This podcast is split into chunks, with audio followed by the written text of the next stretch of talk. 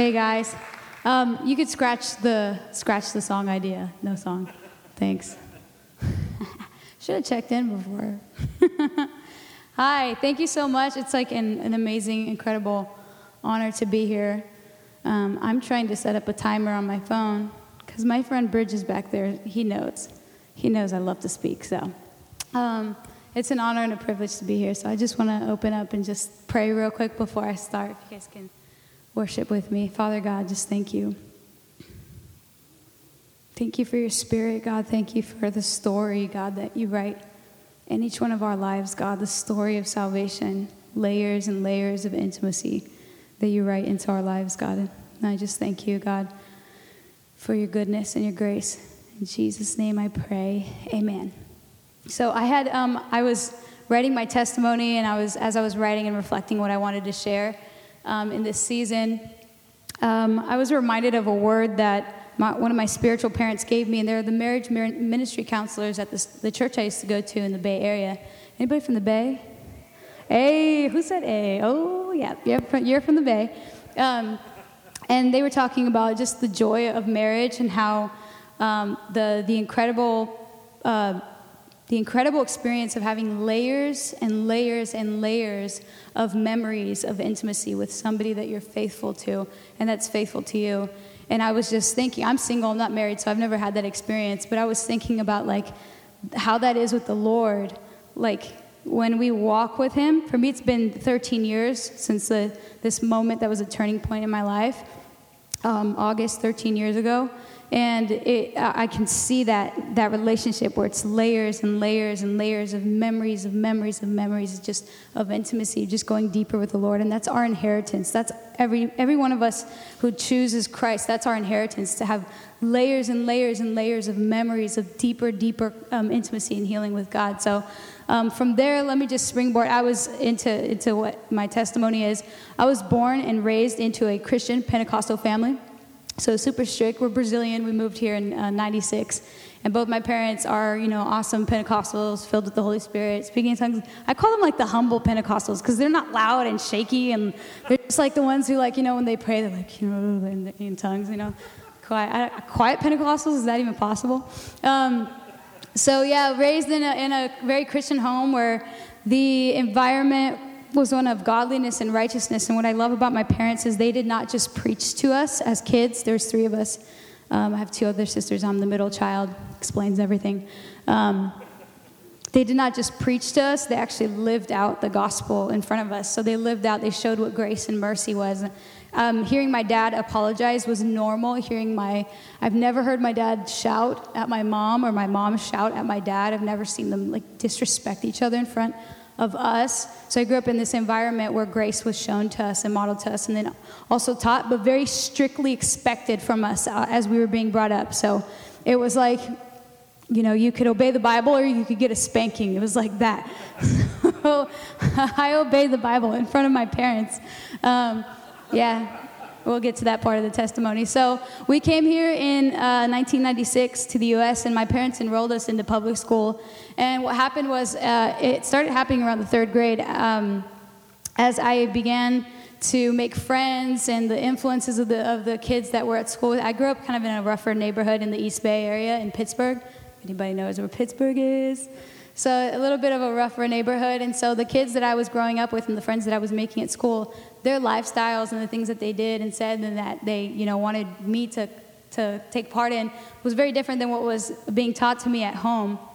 And um, my parents had a very strict expectation. And so what I found happened in my life is it took a split where I began to become one person at, at, school with my friends, and then a different person at home, at church, and my and with my parents and, and at church. And I didn't have a choice; I had to go to church. So, um, so yeah, around third grade up into the fifth grade, um, a lot of negative things started happening in my life. I learned to swear, I learned to fight, to curse, I learned uh, to really break people down to get acceptance and approval. I became really powerful with my words and um, would just destroy people in my, my, my, little bad third grade self to get, to get approval at school or teachers or whoever I could think of to cuss out to get attention and approval.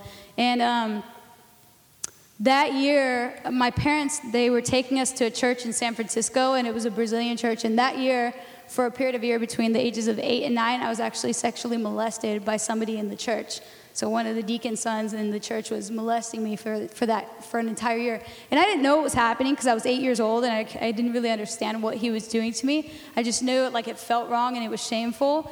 And so with the with the combination of my life just going taking this turn where I was doing things that I knew were not in scripture and I knew were not biblical, and then also the shame of carrying that um, I became a very, very dark person. So by the time I was in fifth grade, I had just outrageous amounts of guilt and anger that, and shame that I carried inside of me.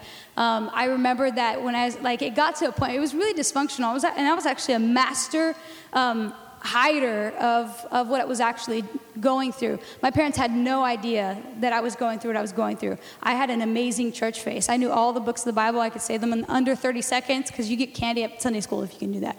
So, um, I mean, I knew it all. Like, if you asked me an answer, a question about Jesus or the Bible, I'm just like, yeah, I know, I know, I know, I know. Because that's what I was brought. If, if the Bible wasn't being read to me, I was reading it. So it, there's never been a period in my life since, I mean, since even since I was a fetus, I like to say since I was a fetus, because there's a picture of my dad reading the Bible to my mom's pregnant stomach. I'm not joking, that's just how Pentecostal it was, okay? So I've just been around the word like my entire life. And so I got to this place where they had no idea what was going on, and I was so full of rage and anger that I got to the, uh, uh, to the point of suicide. I remember I used to walk down this, the hallways of my school, and I used to just punch the wall until my fingers would, uh, my knuckles would rip open and just bleed. I had that much rage inside of me, and nobody knew. Um, and by the time I was in sixth grade, I got to a place where I was, I was suicidal, and I even attempted. I just was too afraid to go through with it. Um, and my life took a turn when a woman at my church uh, decided to sponsor us to, to, sponsor me to go to a youth camp and so i go to this youth camp and i'm at this i'm at this camp and literally there's nothing you can say to me by this point because i decided that i wasn't going to talk to god anymore you could drag me to church but i don't care i don't care about jesus i don't care about god i've heard it all before and nothing can change me i couldn't get out of this, the trap that i was in the um, and so i was really hardened i remember sitting up i was sitting in the back of the auditorium i had my back against the wall and my arms folded, and the, the preacher was going. And he was like, Jesus loves you, and he forgives you. Doesn't matter where you've been or what you've done. He'll take you back, he'll clean you up. And I'm like, can I go to my bunk now and go to sleep? Like, I don't care. Um, and as I'm standing there, he gives the altar call. And he says, you know, who wants to receive Christ? And people are like flooding the altar and the snot coming down. The band's playing, you know, and it's like, oh, Jesus. And I'm like, uh. Can I go now? Um, and as I'm there, just full of walls, the Holy Spirit just, speaks to me. It was the first time I heard God's voice, and it wasn't audible. It was an internal voice, but I knew exactly who was talking to me. And when God speaks to you, you know exactly who's talking to you. You can't talk yourself out of it. You know the creator of the universe is speaking to you. And he spoke to my heart and he said one word and it changed everything. He said, surrender. Surrender. And I was like, heck no! It's exactly what I said. I think I might have even said the other word. I was like, no, no, no, no, no. I don't, I don't want to be a Christian. These people are crazy. It's never good enough. Like, doesn't matter how hard you try. Have you met my mom? This is like, there's just doesn't matter how hard you try. You can't ever be good enough. And I told him all my excuses for why I could not be a believer. And when I finally ran out of excuses, the Holy Spirit spoke to me again. He said, surrender. And I was like, okay, well, let's think about my life real quick. I'm depressed. I hate who I am. I hate everything. Like I was, I was so full of rage. I like hated the church. I hated my parents. I couldn't hate God. Something inside of me knew that it, it wasn't Him, and I couldn't, I couldn't hate Him. But I hated everything, including myself. And I thought about that for a moment, and I was like, man, I just can't keep living this way. And right at that moment, He spoke one more time. The Holy Spirit said, surrender.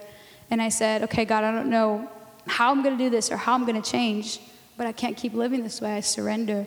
I remember I like lifted my hands in worship for the first time because I would go to church, but I would never engage in worship. I could never pretend to sing words to God that I was not serving or living for. I couldn't do it. I couldn't sit there and be like, Jesus, I love you. And it's like, I know what I'm doing on Monday through Friday at school. I don't love you. Like, I'm not singing these words. And for the first time, I sang and I worshiped God, and it was sincere.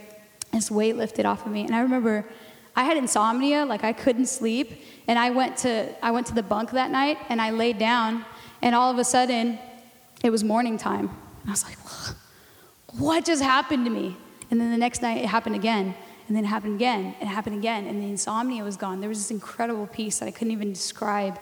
Um, the depression left. There was no desire for suicide. There was no, the anger, like I was not angry anymore. It was the weirdest thing. I was, I was like, it was like zen. It was really, it was crazy. And I remember I came back to church, and even my friends at church were like, "What's wrong with you?" Like, they were like, "Why do you, why are you worshiping like you love Jesus so much?" And I was like, "Oh, I kind of do." Like, it was just like, it was different, right? So my life transformed, and it was amazing. Um, what, but what, what happened was, I'm trying to be sensitive to the time here. What happened was, I fell back into the trap of religious performance. That was when I was 13. And for the next eight years, I successfully ensnared myself again into religiosity. And it's because I really, I genuinely loved Jesus so much. I wanted to do everything I could to please him by the time I ended those eight years of reading every single book I could get my hands on on purity and righteousness and like memorizing every scripture I could like download to like keep my thoughts pure and to keep my heart pure. I literally was just like so hungry for righteousness. At the end of those eight years, I hated who I was again. I was back to depression. Nothing I had ever done was good enough. I was a straight A student. I got like scholarship uh, offers to a bunch of schools for track and field. I was on church leadership for youth. Like everything on the outside looked perfect and amazing. I could like quote any scripture to you, and I hated who I was because on the inside I was still filled with lust and self hatred and, and, and, and, and rage. And it was like, okay, well, how did I get here again? And what I want to end my testimony in, in just sharing this. God brought me to a place where He like literally took my life and just emptied it out, and I learned for the first time what the righteousness of Christ was. And I love Epic because when I walked in here, I was hearing from Eric and I was hearing from the community this thing on righteousness of Christ that our identity is that we're pure and holy and blameless in the sight of God. And I was like, whoa, a community that actually believes that and that actually teaches that. I was like, that's impressive because I remember when God first started convicting me, it was about well, I lost a lot. I don't know how many years ago. 13 minus 8. Someone do the math. It's like four years ago. And the Lord convicted me that I was blameless and holy in His sight. And I was like, huh? Have you been inside my head? Not blameless and holy. And it took about three years. Yeah, see, someone could relate. took three years of just God untightening my fist to this identity that I so strongly believed in. I'm a sinner and I'm filthy and I'm disgusting and I'm just in need of grace of God. Uh-uh. Like, You are holy you are blameless, you are righteous, you're pure, your mind is pure, your thoughts are pure. And when I believed it, you know how easy it was walking in righteousness when you believe the truth about who you are? It's incredible. So I just want to give all the glory and praise to God. It's been a continued journey, and I encourage you as you seek the Lord. That's probably the most foundational thing you can you can walk into is knowing that you are holy and blameless in the sight of God. Thank you for letting me share.